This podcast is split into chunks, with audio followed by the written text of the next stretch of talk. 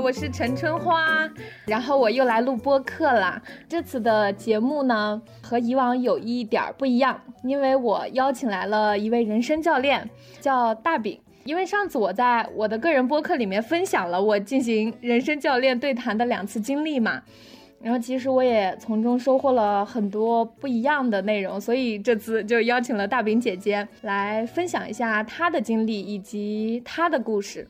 那我们先来请大饼做一个简单的自我介绍吧。好的，好的，谢谢陈春花，我是大饼，大家好。现在呢，我在做人生教练的工作，在之前我是一名建筑行业的设计师，啊，因为我大学也是学的建筑学、建筑设计，后来毕业了呢，工作了几年之后，感觉内心内耗挺多的。也一直对心灵这块啊探索这方面感兴趣，就想，哎，那我要不要试试这个领域呢？那教练是一个好上手哈难修炼的这样一个职业，那我想干脆最近也有时间，正好中间工作处一个断档的时间，那我就试试吧。然后就今年正式开始从事这个教练之后，发现，嗯，他是真的能够。加深跟人的链接啊，心与心的看见，让我觉得特别的滋养，然后也从中感受到了之前工作中很难感受到的那种价值感。那你这边说你做建筑行业大概有做了几年呀？我是从一七年毕业之后就在建筑圈里混，大概到去年吧，因为行业突然就寒冬了，就是房地产也不行了。当时其实整个人在这个行业里边做的吧，那个状态也不是太好。然后领导就跟我聊，就我俩聊了之后呢，等于说就双方达成了共识，然后我就离开了之前那个，嗯，在设计行业里也算是一个大厂的这样一个设计院哈，大概工作了有五年左右吧。那你刚刚有提到说在建筑行业内的内耗，这种内耗具体是指哪些方面呢？主要是自己的设计概念啊，然后这些想法最终能落地的部分比较少，就是中间有很多的损耗，有很多这个劳动会被浪费掉。可能一个设计它真的要落地的话，特别是像建筑这样的，需要有工程方啊，还有甲方啊，可能还有政府单位啊，大家都有意见建议。那你是怎样接触到自由人生教练这个平台，然后开始做人生教练的呢？嗯，有没有什么样的一个契机让你真正接触了这样一个领域、这样一个圈子？我觉得契机可能就是在今年一月一号的时候，我觉得不行了，我必须要做一个选择，再继续往前走，所以我就在小红书上搜啊，人生教练这个，其实这个名词我大概。两三年前就听过，这两三年也陆续找过五六位教练去尝试去对话做客户，然后我就觉得对他们的这个形式也挺感兴趣的哈。然后我也了解到这也是一个在国外挺成熟的职业，只是国内可能相对小众一点。搜了之后就搜到了阿丽娜林子，我看她做这个关于教练的平台做的挺棒的啊，发展的很快。然后我就向他了解了一下情况，也去了解了一下怎么去教别人做教练，怎么修心，就加入了他这个圈子。明白了，因为我第一次接触到人生教练这个概念的时候，也是因为当时我对于聊一天很感兴趣嘛，然后小红书上有刷到关于人生教练，然后我当时其实有接触到林子的。我有在小红书的后台上踢他，然后我就说姐姐怎么怎么样，我就询问一些问题嘛。然后他当时给我回复说，他说你可以关注我的主页，然后就没后文了。后来就没有，相当于没有链接上嘛。那个时候我的态度也是哦随缘，所以就后来这件事情就搁置了，直到我再次在小红书的呃的平台上遇到你。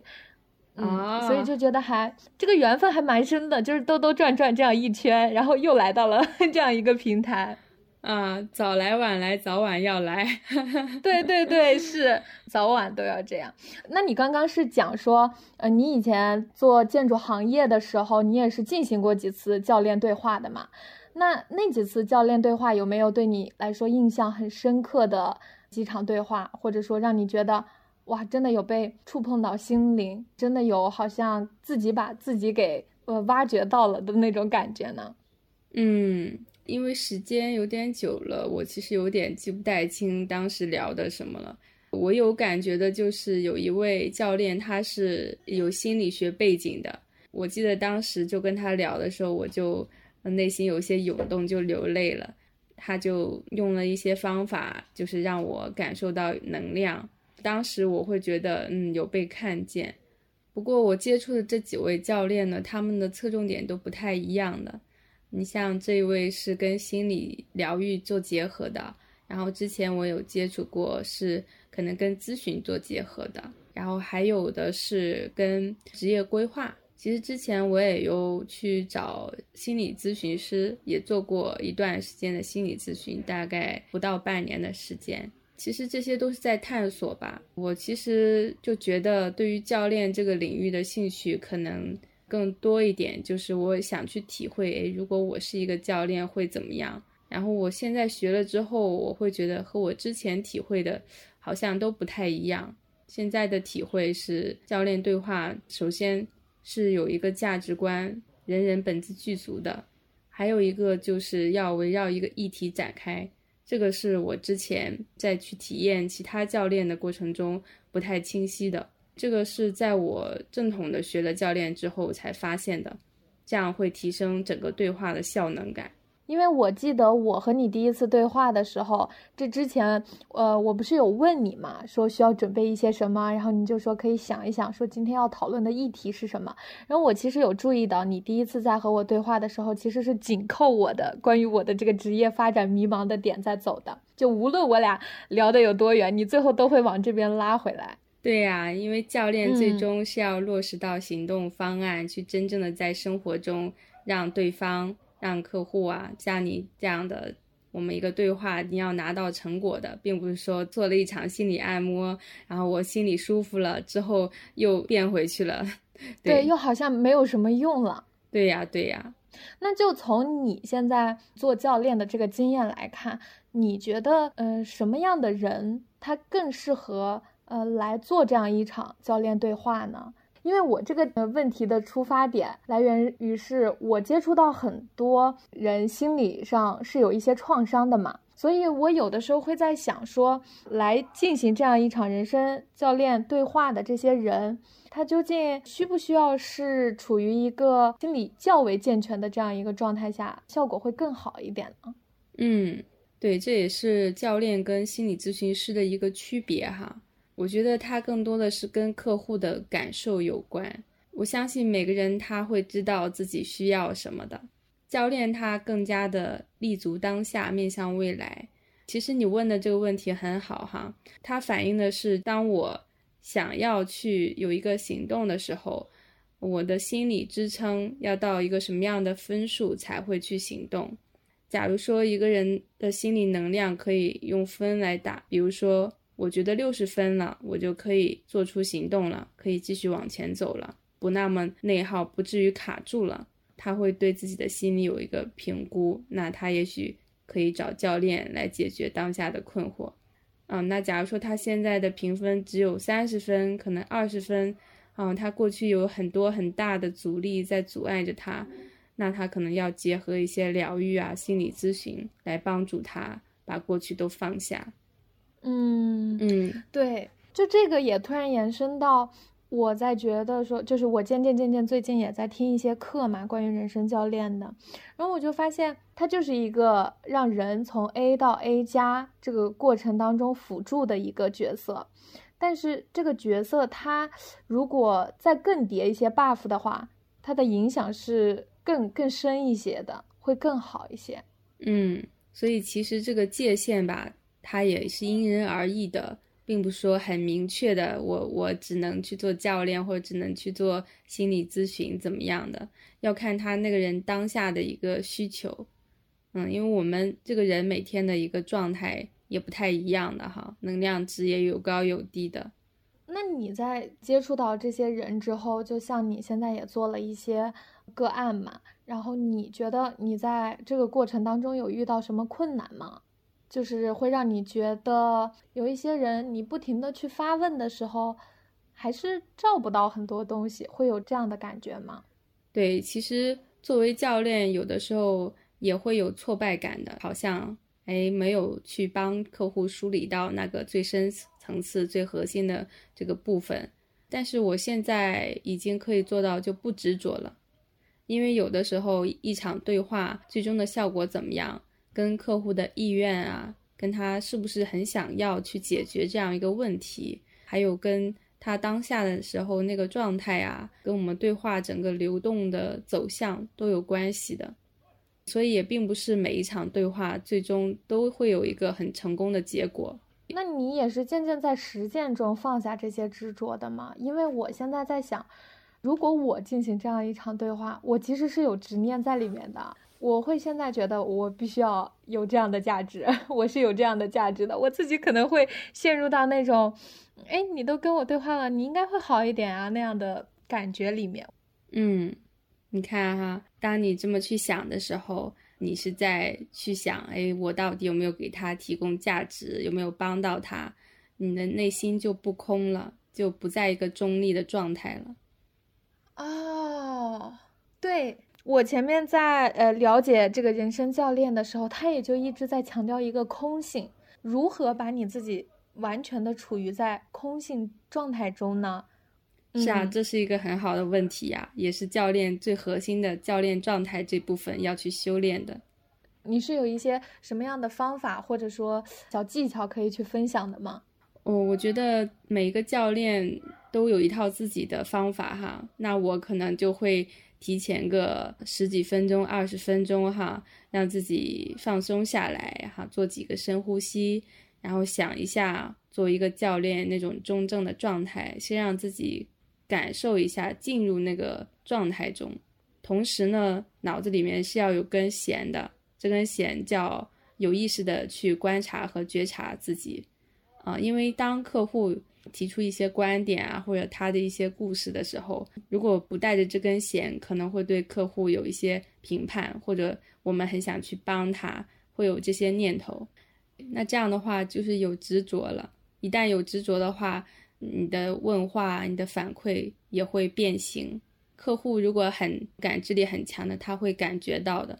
对你这样一说，因为我在和你就是你给我做完个案之后，我也就在觉察我自己嘛，我也有想着说通过这种问话的方式去启迪一下我的朋友，或者说让他们自己可能找寻到自己的内在智慧。然后我就发现我是带有指向性的，讲着我的很多问题，比如像说我一个朋友，在我看来，她和她的男朋友就发生了很多比较离奇的故事了，然后我自己。其实是一直带有评判性的。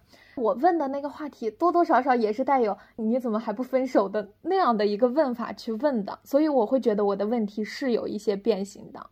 嗯，那也可以请你体会一下哈，你怎么还不分手？这样的是不是有一种感觉，你的观点比他的更对？你更正确，对，是的，好像我自己就是旁观者，我自己就看得很清一样，但是不是这样的。对，我自我反思，你的反思能力一直是很强的哈。你看哈，教练怎么放下自己的执着，把那些评判啊，或者说觉得对方应该如此的念头，都换成对他的好奇。你可以好奇，为什么他还不分手啊？他到底是遇到了什么呢？他被什么困住了呢？哇！我我突然间就是体会到这两种语言之间的不同的问法下，对方不同的回应，就是有一种是说，哎，你怎么怎么还不分手？另外一个，你就真诚的问他自己，哎，那你觉得你为什么还不分手呢？两种答案的指向性都是完全不一样的。是的，是的，这是在道层面的哈，然后在术层面的时候也有很多细节的，比如说，你觉得你为什么还不分手呢？那我也有另一种表达啊，是什么原因让你现在还没有分手呢？哦，语言的魅力就是带一些小修饰，就是润色一下你的语言。对对对，所以这个细节也是教练不断积累经验中去体会的，然后再去修炼的。嗯，我们的语言也可以在不断的锤炼，让它更加的有力量。是是，而且带有觉察力的有力量，很有力量。因为我在，嗯，我在跟你对话完了之后，我就会觉得很多东西我会更有觉察一些。嗯，是的，是的。哎，刚才我又突然想到一个更好的问法啊，是什么原因让你一直停留在这段关系中呢？我天呐，太妙了！真的，语言的魅力是的，语言的魅力，语言是有能量的。作为一个教练，每说一句话，哈，说一个词，对方能感受到的都是不同的。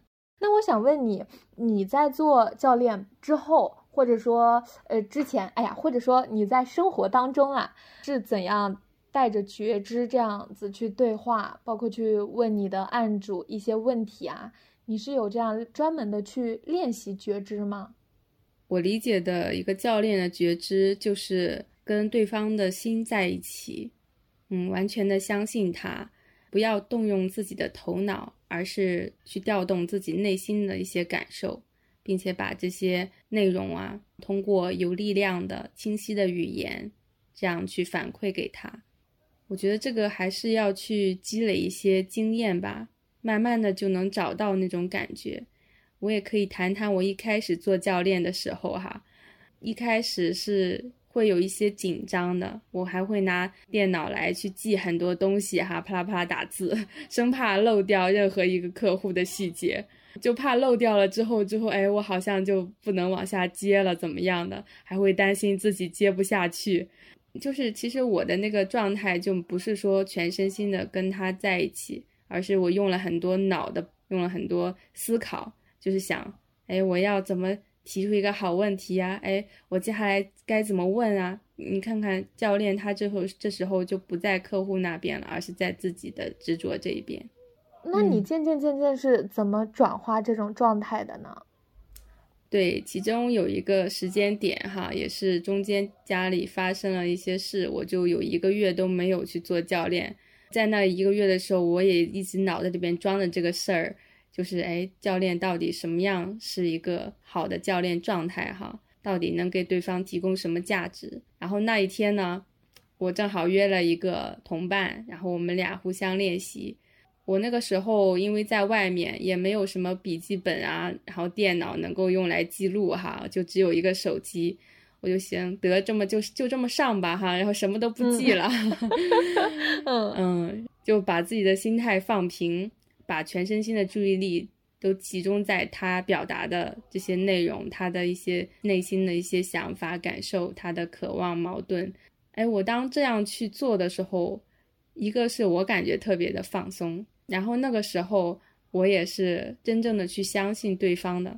然后这个相信其实是基于我相信我自己的基础上。当我去用电脑的时候，我相信的不是我，而是电脑。我教练的也不是客户，而是电脑了。当时有这样一个事情，给了我一个很大的启发吧。要全然的相信自己，才会全然的相信客户。那其实，在我来理解看来，可能一场嗯更好的对话，它是不是嗯就是在当下这个场域内。我和你之间进行了某一种链接，然后很多东西它都是自然而然流露出来的，这是真正进入了很道的层面，而不是说用很术的层面去哇，又想一些这个，想一些那个，想下一个问题要问什么，等等等等之类的。嗯，是的，那个时候就想的时候，我们就用了头脑了嘛。然后其实一开始的时候是需要刻意练习的，因为教练也有一套他的术、他的流程。但是练的久了之后呢，你就可以把这套东西人剑合一了，哼，就融为自己的东西了。然后你就会练久了之后，就到那个节骨眼上，你的内心就会不自觉的去从通过你的嘴流淌出一个问题来，或者一个反馈。天呐！天呐，这种这种 让让灵感肆意生长的感觉，我真的好向往啊！就是听你说出来这“流淌”这两个词，我都会觉得非常有魅力。对我来说，嗯，真的就是在当下那一刻不自觉的流淌出来的。所以每一个教练对话都是独一无二的。而且，当我们有的时候复盘的时候啊，会回想，哎，当时是不是有别的问题可问？那当然也是有可能的，只是在那一刻我们没有往那里去走，而是选择了那个时候的那一条路。所以这个时候其实非常考验教练的一个判断力是什么呢？就是当客户一开始带来了一些信息的时候，你从中听到了什么？这个很关键，直接决定了整个对话的走向。那我从中听到什么？这个又是由什么来决定的呢？嗯，就是教练从中听到了什么，是吧？有一个最基本的区分，就是您听到了他这个人呢，还是听到了他表达的事儿呢？我也可以举个例子哈，比如说一个人，假如你的客户来问你，哎呀，我是不是要换份工作呀？如果说是一个初学的教练哈，他可能听到，哎，客户他不知道要不要换一个工作，那我就要去帮着他探索他要不要换工作这件事。那其实。如果你你是一个比较有经验的教练，你可能会听到他更多的是在是不是这个问题上，他内心是有犹豫的，是什么让他犹豫呢？好，好像渐渐有那么一点眉目，但是又不是很清楚的感觉。嗯，对，那可能接下来就探索，哎，是什么让他阻碍了他呀？或者说他希望从工作中有什么样的渴望，满足什么样的需求呢？所以他其实带来的这个话题并不是最重要的，什么话题都可以，但是可能这个犹豫这个事情，这个模式会出现在好多事情当中。是，那我们就要顺着一件事情去挖掘它的根源，他内心的那个部分。是的，是的，事情就像教练的一个抓手哈，能够帮助客户去往下探索。所以其实哪一件事情都可以的。更重要的是让客户看到他的一些模式啊，他的一些信念，然后去看到客户可能从来没有意识到的东西，但是你带给他了。所以其实教练除了状态啊，除了你的经验的积累啊，还需要的教练要站得更高维度的。嗯嗯，就是说。站到一个更高的维度，去通过那样一个抓手，找到它核心的一个问题，或者说一直不停在这样轮回的一个矛盾也好，是这种意思吗？是呀，是呀。你看哈，教练跟客户关系有的时候像一个共舞的关系，你们俩有的时候贴得很近呀，然后有的时候又要离得远一点，转圈圈啊。然后教练有的时候看一下局部啊，有的时候要跳出来看一下全局啊。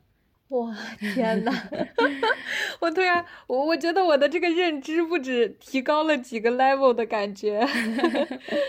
那我觉得很多时候教练真的要保持一种很临在、很第三方观察者的角度去看。是的，是的。在保持同在的关系，又要有那种觉知哈，就是跳出这个框架来去全局的看，所以这个也是蛮需要去经验去打磨自己的。我我突然意识到道阻且长，慢慢修行吧，慢慢修炼吧。对，重点的是我们是要去在实际的经验中去体会哈，真正的在对话中去感受。有一个大的通用的原则，就是你去关注这个人，去关注他是怎么表达的。能在关注人这件事情上做得好的话，就比刚初学的一些教练能比他们更进很大一步了。也就是刚才说的，你真的对这个人好奇吗？你还是说对于自己是不是提一个好问题，是不是帮助到他了，这些更在乎？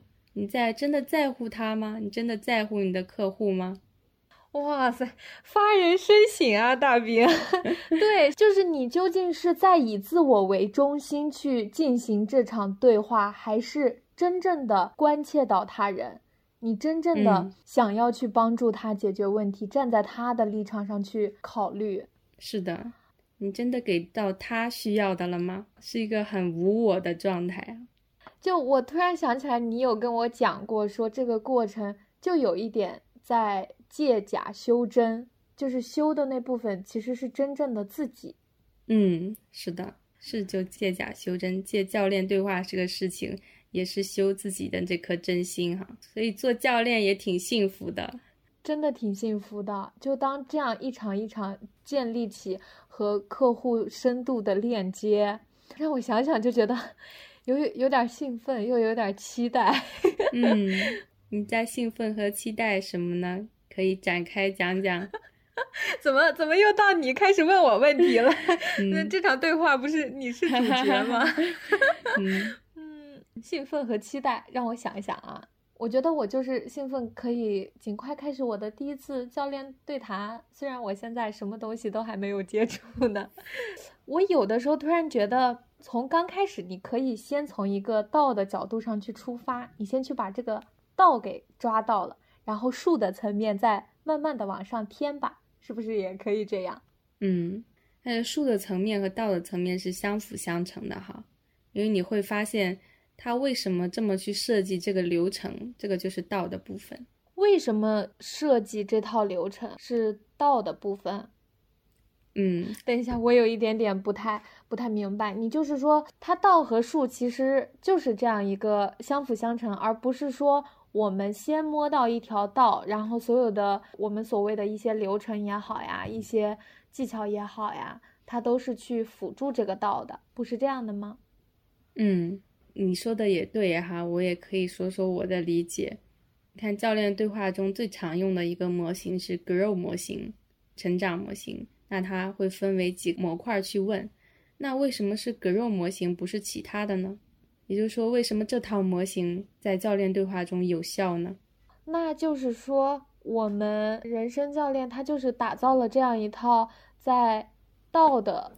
路上一直在走着的树是这种概念吗？我可能表示 表述的不是很清晰。嗯，对，其实我能感觉到哈，其实每一个教练呢，他也有自己的一些生命体验，有自己对一些话题的理解哈，这些都是很好的资源。每个教练都不一样，如果同样的客户跟不同的教练，那可能结果也都是不同的。这些树呢，其实也是来丰富你的生命的。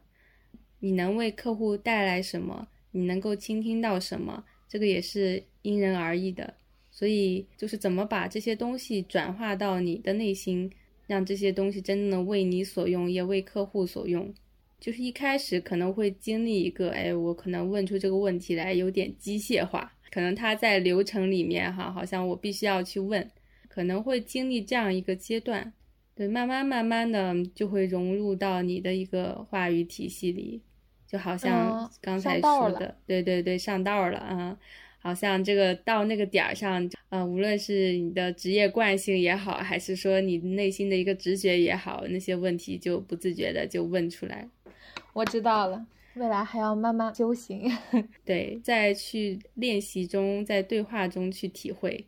嗯，我也是慢慢的去找到这样一个感觉的，现在也是确实感觉越来越有感觉了。以前可能对于客户，假如说说的比较散啊，这个点比较多的时候，自己还啊，到底往哪个点抓呢？还自己也很懵，不知道该抓哪里。对，现在也会觉得哎，更从容了啊。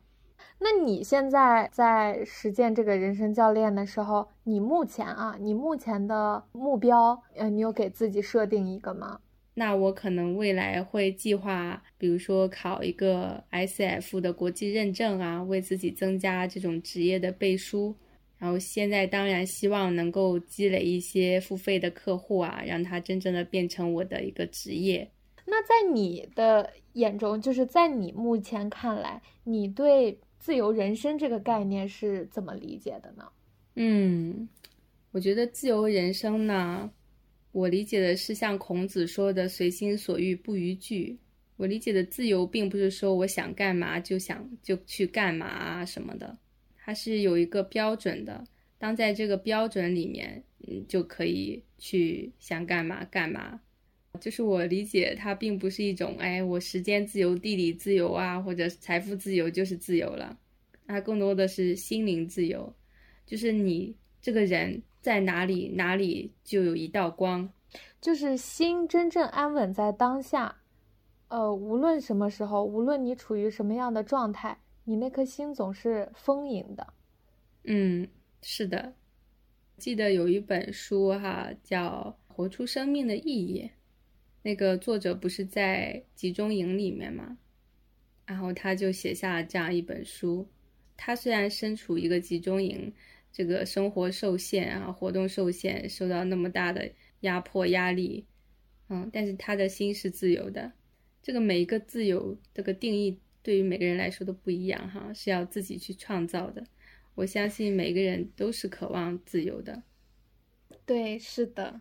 嗯，我为什么突然想到这个问题？就是那天，呃，我不是发那个海报的朋友圈嘛，然后当时我朋友也帮我转发到了他的空间，然后他就有一个朋友去问说，那怎样去定义这个自由人生呢？对这个问题确实也问到我了。对于我来说，什么样的人生才算是自由的人生呢？那你现在的答案是什么呢？我觉得有一点像刚刚谈到的那个空性。当下我是很带有觉知的在生活着，我知道我存在着，我知道我这个生命存在于当下就很美好了。我不会再纠结于过去的一些过往，然后我不会去畏惧或者说对未来有一些担忧。这种状态下对我来说是很自由的，它不是任何外界的物质堆砌而成的，也不是说。我可以去哪儿？诶，无所顾忌，去世界各地旅游，等等等等之类的，这些都不是。嗯，我冒出来了几个字哈，就是此心光明，亦复何言？此心光明，亦复何言？天哪，感觉一整个把我这个节目的呃水平都升华了。好的，那我是没有什么问题了。你这边还有什么想要对我的？观众可以可以去说的吗？或者你可以送上一句话，感谢大家聆听到这里哈。觉得在茫茫人海中相聚在陈春花的播客里，是多么莫大的缘分。然后我也相信他这样一个有能量的小宇宙，给你们这些小伙伴们哈提供了很多能量和支持。那我也期待这个播客越做越好哈。这些小伙伴们，你们有想聊的，来链接陈春花哈，来链接他这个高能的小宇宙，让我们大家在这样一个嗯茫茫人海中有一份温暖。然后把这个温暖也继续传递下去，谢谢谢谢大饼，然后也非常感谢所有听众的聆听。节目到这儿，有想链接大饼姐姐的话，到时候我会把她的海报，然后一块放到我的 show notes 里面，大家可以扫码，然后和她进行对话，好吧？那我们的节目到这儿就结束啦，谢谢大家，拜拜喽！好，谢谢谢谢春花，谢谢大家。